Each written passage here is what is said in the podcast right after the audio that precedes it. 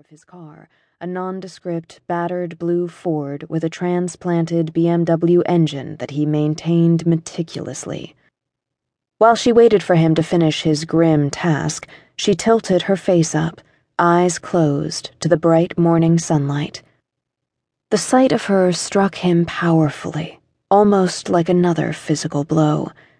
She was small and slender boned, just five foot two with bright aquamarine blue eyes, honey colored skin, and thick, layered, tawny hair that curled crazily if left to its own devices. She was gorgeous and almost a stranger. He had only known her for a few days in this life. They had been lovers for a single night, but they had been soulmates for millennia. As he approached, she opened her eyes to look at him. She looked as exhausted as he felt her lovely eyes circled with shadows and her soft, full mouth bracketed with lines of pain. Her jeans were streaked with dirt, and she wore one of his flannel shirts. It was massive on her, and the tails came down almost to her knees. The deceiver had shot her in the shoulder. Michael had bound her arm in a sling. Then he helped her to roll up one sleeve past her slender wrist while the other sleeve remained empty. When he reached her side, he tucked the weapons in his black canvas bag in the back seat. Then he couldn't resist touching her. He leaned over to kiss her.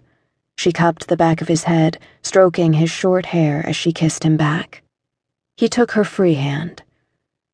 Listen to me. We're both hurt, and Astra's strength is depleted.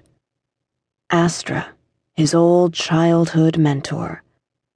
Astra was also the leader of the original group of seven that had left their world 6,000 years ago to pursue the Deceiver when he had escaped their prison and fled to Earth.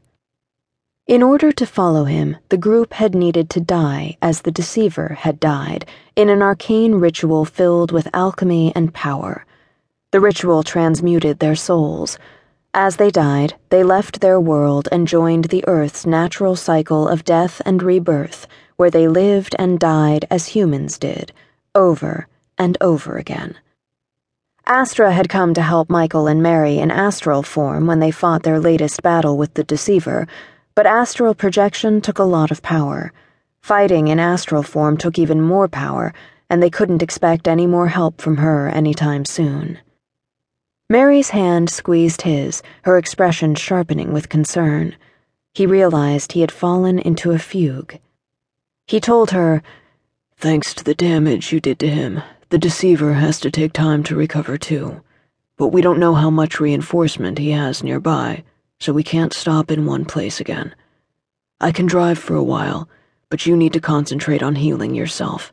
Nothing else matters. Heal yourself so you can take over the driving, because soon I'm going to need your help. Do you understand?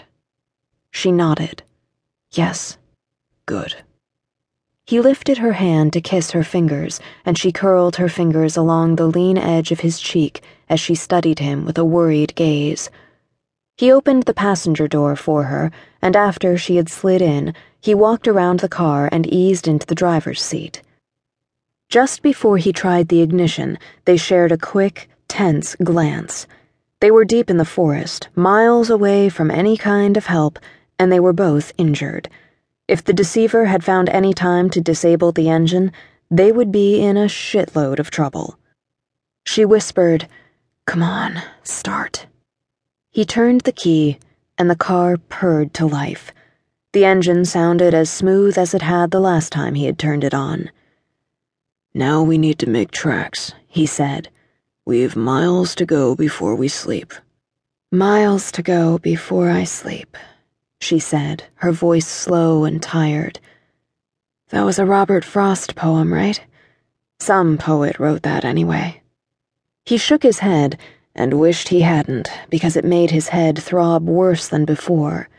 His heart beat in heavy, hard slugs, and his mouth felt hot and dry. Whoever it was, I've got a bone to pick with him. At least we're alive and together, she pointed out. He shifted the car in gear and pulled onto the gravel drive.